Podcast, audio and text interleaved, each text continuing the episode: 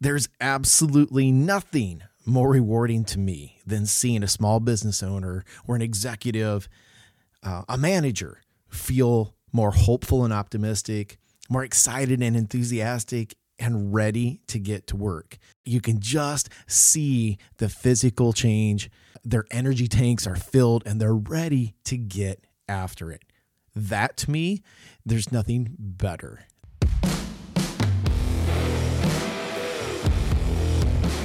In business, you want to consistently attract incredible people, grow at an accelerated rate, and create a unique competitive advantage. The goal, it isn't to just be the best, but is to be the favorite. The favorite in the eyes, the mind, and the heart of your customer.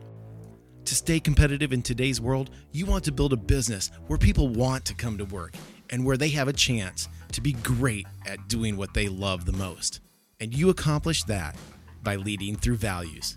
Because when you lead through values, people excel, profits increase, and your brand becomes more human. Now make sure you download your free guide at leadthroughvalues.com. I'm James Mayhew, your Chief Culture Officer, and you're listening to Lead Through Values. Know, over the past several years, I've been working with a wide variety of people, and these people are small business owners, they are CEOs, they're people in transition actually. They're, they're oftentimes maybe the, the person that started the business and they've had to transition from being the business owner to something more like a ceo or that operations person. And and each stage that there's this transition that happens there is a new ceiling that they hit. And we, you know just talking with them it's like here's the stuff that keeps me up at night. And it really doesn't matter if it's what size of company. Uh, it doesn't really matter what age the business is. These are the same kinds of things at every stage that, that you run into. Okay. So here are some of the examples. The stuff that keeps business owners or executives and leaders up at night includes being worried about sales and revenue. Like that never goes away. You always have your eye on that. You're always measuring it. It's probably the one metric everybody is, is paying attention to. But here's some of the other things you're worried about the competition. Uh, a new competitor moves in, and suddenly you lose employees, or the customer that has been loyal to your business, you you learn that they're trying out the, the competition. And it makes you go, why? Why is that happening? So you worry about the competition. Here's another one. You're concerned about your engagement of your people and your overall culture every time that I've ever worked with a business that is growing, engagement and culture always come to the top. Now, they may not always come to the top in the most obvious ways. It may come up in um, we have a manager that is failing to communicate or set expectations well. So there's a there's an example. Or it may come in that we have another division and they're not communicating well and we have a maverick leader who's who's kind of driving and doing their own things and they're they're disengaged from the rest of the company. The, their team likes them and they're doing well but like they're not in alignment with who we are and what our culture is. Here's another thing that keeps business owners up at night. Mistakes. You know mistakes are huge. Everybody's going to make mistakes and so the way that you handle mistakes as part of your leadership and part of your culture tells a lot to your people. If you've ever worked for a company or you're running a company that is that is very mistake adverse, like we don't make mistakes around here, uh, there's a lot of pressure on that. And there's certain kinds of businesses where mistakes you can't make mistakes in banking. You can't make mistakes in in legal. You can't make mistakes in healthcare. I get that. But for the lawn care people or for the contractor or for the retailer or for the e-com person. Mistakes are actually part of business. Mistakes lead to remakes. They lead to busyness. They lead to being uh, late. They might lead to overtime. And so all these things begin to impact profitability. Not only does it impact profitability, but it's impacting the enjoyment. And so mistakes are things that we have to really pay attention to. And that's why it keeps business owners up. Here's another one issues with suppliers or partners or vendors, right? If there's a misalignment in, say, values, and you make a promise to your customer that we can get this product to you by the time that you need it, but you don't have control of that product. You know, it's not something that you stock or it's not a service that you directly provide. So, a great example could be something like a bedding company. Um, think of your top brands in the sleep industry. They're not necessarily the ones that are delivering it to the end customer. So, who you contract with, who you hire to represent your business at the home when you're delivering that bed to the new homeowner or just to the person that's that's so excited to get their new bed and they've dropped some significant money on it if that delivery service does not represent your brand and your company at the same level that you took care of them you've got a huge gap that keeps business owners up at night that keeps operations managers up that keeps sales uh, sales representatives, customer service representatives up at night. Here's another one. How about the brilliant jerk that works for you? Or other toxic behaviors that end up in a workplace.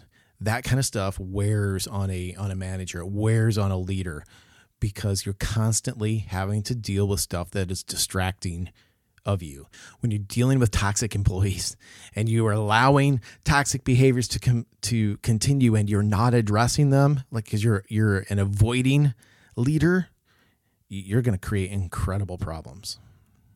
Now one of the episodes that we'll get into uh, later are types of behaviors that leaders do that we all have, eh, myself included. Because listen, I'm I'm a leader too. I I serve in nonprofits. I I'm constantly leading teams and companies and organizations. But I still have tendencies of I might be an avoider at times. I don't have the hard conversation today, I'll do it tomorrow. I might be a rescuer at times where I take something back from somebody. I might be overly critical. I might be a little too controlling.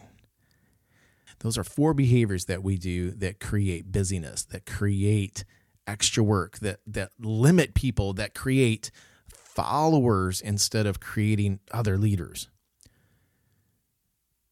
uh, that's a lot but we got there because we were talking about one person like the brilliant jerk and by the way let me just clarify who the brilliant jerk is the brilliant jerk is the great performer in your company who who brings in a lot of revenue they make the sales they get the cash right but they may be stepping on other people to get there. They may be uh, making promises. They may be just doing some non ethical things at times because they want to be the person. And so they're not a great teammate. They're a tough person to deal with because they, they may be significantly important.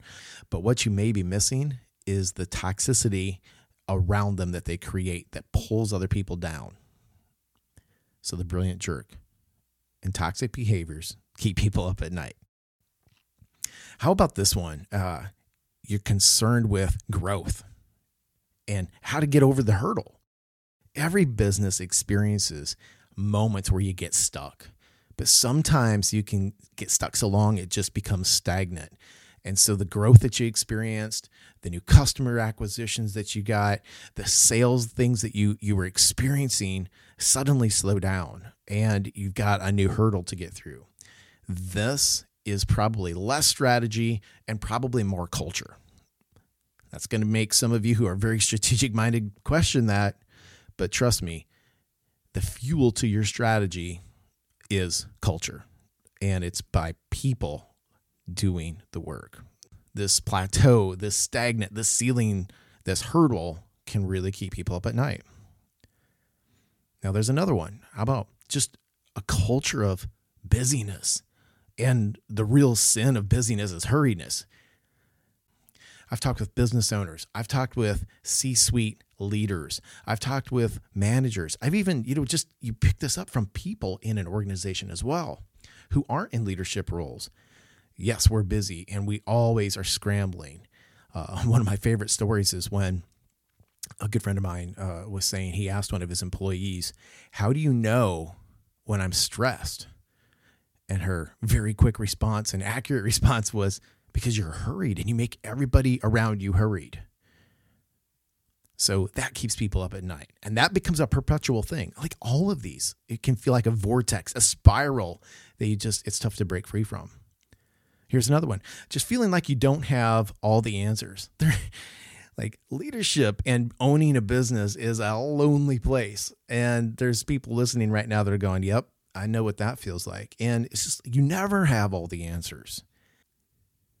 As a business owner, everything feels new because you're going into new growth areas. You're having to hire when you've never really had to worry about that before. You just knew somebody and you you invited them to come to work for you and it was a great fit. Well, you get to a certain stage, now you have to be a little bit more put together and you're actually writing job postings and creating job descriptions. Listen, if you've never done that before, of course they're going to feel unsure about that. If you've never interviewed somebody before, like I've got clients right now that this is new to them. They've never been in a position where they've ever had to really follow um, any kind of hiring practice or, or do that before. So, how do you do it? Like, th- you got to just go and do. Well, that keeps people up at night because you don't have the answers. These are all, all these things that we just listed. There's, I don't know, 10 of them roughly are things that keep business owners and executives up at night. This is why I coach, guys. This is this is what makes me excited because all of these challenges can be overcome. And that's why I come back to saying there is absolutely nothing more rewarding for me than when I get a chance to see a small business owner or an executive, a manager, somebody in a leadership role recapture like that feeling of being hopeful and optimistic and excited enthusiastic even about what's to come. And they're ready to get back to work and they have this new confidence that gets them started and going again. And their teams are rallying around them and all the chains that were there are kind of broken free. This is incredible stuff. You know, so when we're talking about leading through values and building a culture, we're talking about some of these major topic areas like how do we improve communication between teams and individuals? This is this is culture. This isn't strategy. This is culture. This is leadership. Things like employee engagement, uh, driving innovation. Did you know what culture drives innovation? It really does. It is you either you either react to problems or you respond to them. You're anticipating them ahead of time. That's a piece of culture. So on this podcast, on this Lead Through Values podcast, I'm I'm pumped. I hope you can hear it because this is where I get a chance to talk about the things that get me excited, the triumphs, the successes, but also the pain and the obstacles that we've had to get through. There's so much to learn here. And it is a constant practice for me as well. But here's the thing because I'm not working in one industry or just for one company, I'm working with a variety of industries and a variety of companies the beauty of it is is I'm seeing and learning at this accelerated rate. It makes me so much better as a coach uh, or a consultant or even a trainer because I've seen the issue here. Here's how we overcame it. And so now I can help another business owner or another manager see it and anticipate it and say, okay, watch out for this. This is a culture issue starting to come up. You have a gap in values. I mean, I can pinpoint these things. Um, I, I can see toxic behavior before it starts to really become a problem. I can sense it. And so now it's like, how do we transition and coach through that instead of being a boss and try to push people through? That doesn't work. So, on this podcast, we're going to talk about what it means to lead through values we're going to bring conversations in with other business owners and other business leaders who are passionate about people. They're passionate about leadership and excellence and culture and all these things. So I'm so excited to bring this new podcast to you this this transition. It's not to say that anything we talked about on the old podcast, the unbusy leader, all of that's pertinent. Go back and listen to those episodes. But what I'm saying right now is this is a new focus going forward because this is where solutions lie. And that's that's the big transition that I wanted to make with Unbusy Leader. There's two or three things that I have discovered about myself that are my gifts that I bring and I have to bring these gifts out because it's like I'm going to go crazy if I don't. And so it's leading through values. We make decisions based on values all the time. You know, it's simple. We outside of rules and policies, we just have to ask ourselves, is it right for us and is it right for the customer? If it's a yes and a yes, we go forward. That's a values-based decision. If one of them is no, then we need to pause. That's a simple thing. I am passionate about operationalizing culture, about creating expectations and standards that we can see so that when we can observe them in action, then we can evaluate them and we can coach around them. And this is huge because this is the other part of me that has to come out. And that is, I'm all about human potential and human behavior. I love to study it. I love to see it. I love to figure out what makes a person tick. I love to I love to try to figure out what's the best way to approach this person. What are their strengths? What, like what are their God-given talents? And are we tapping into that or are we as a leader sometimes holding that back and confining it. So we got to let that out. So we have to figure out too what people are passionate about.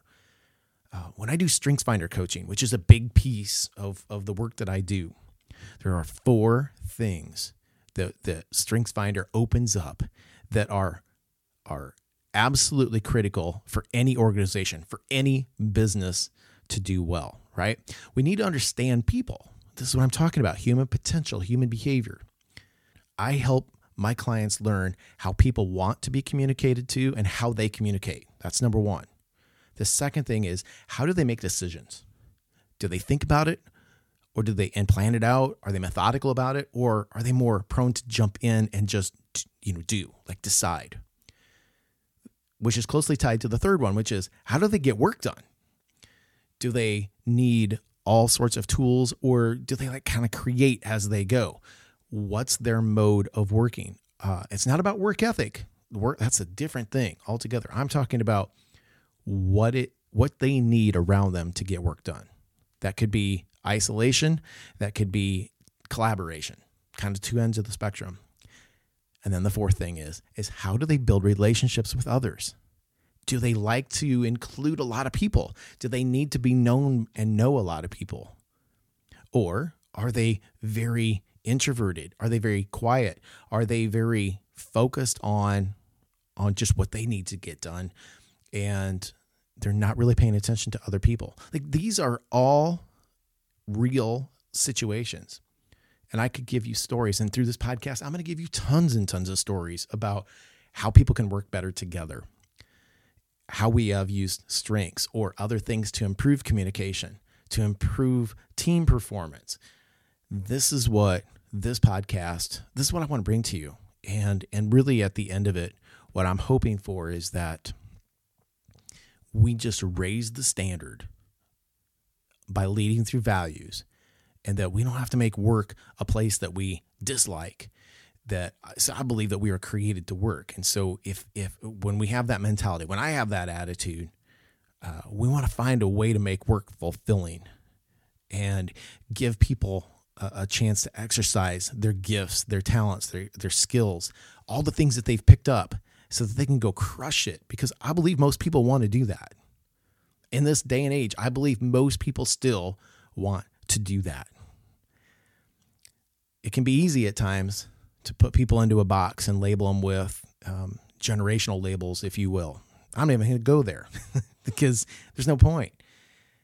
I think that's possible, and we look at people and say, "Yep, they got that. They're they always have their hand out. They're in, they have this entitlement." Right? I don't think that's fair. There might be some truth to it, but I don't think it's fair.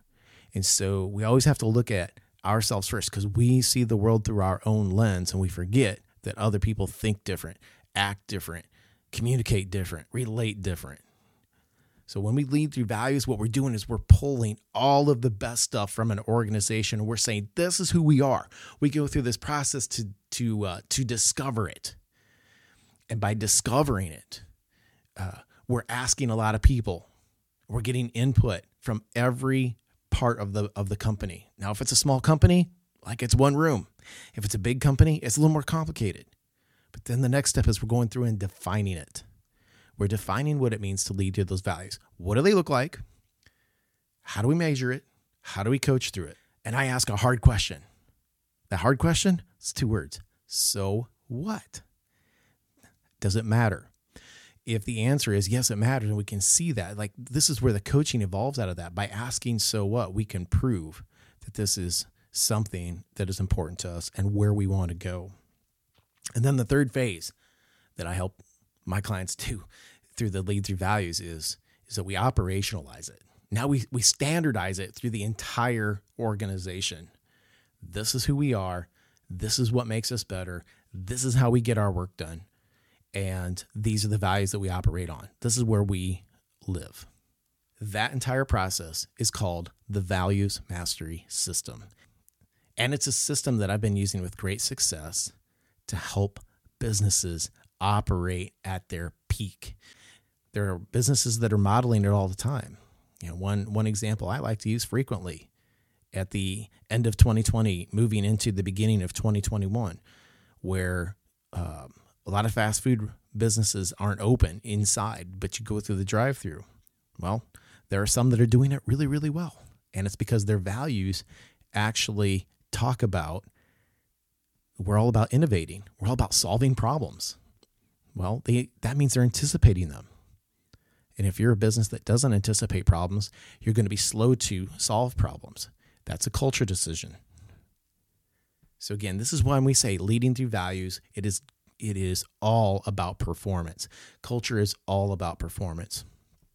So, I'm going to wrap this one up because I I have things that I want to share with you, but I wanted to set the stage for what I do, who this is for, what you can expect out of it, and I'm just I'm so grateful. I'm humbled that you're here.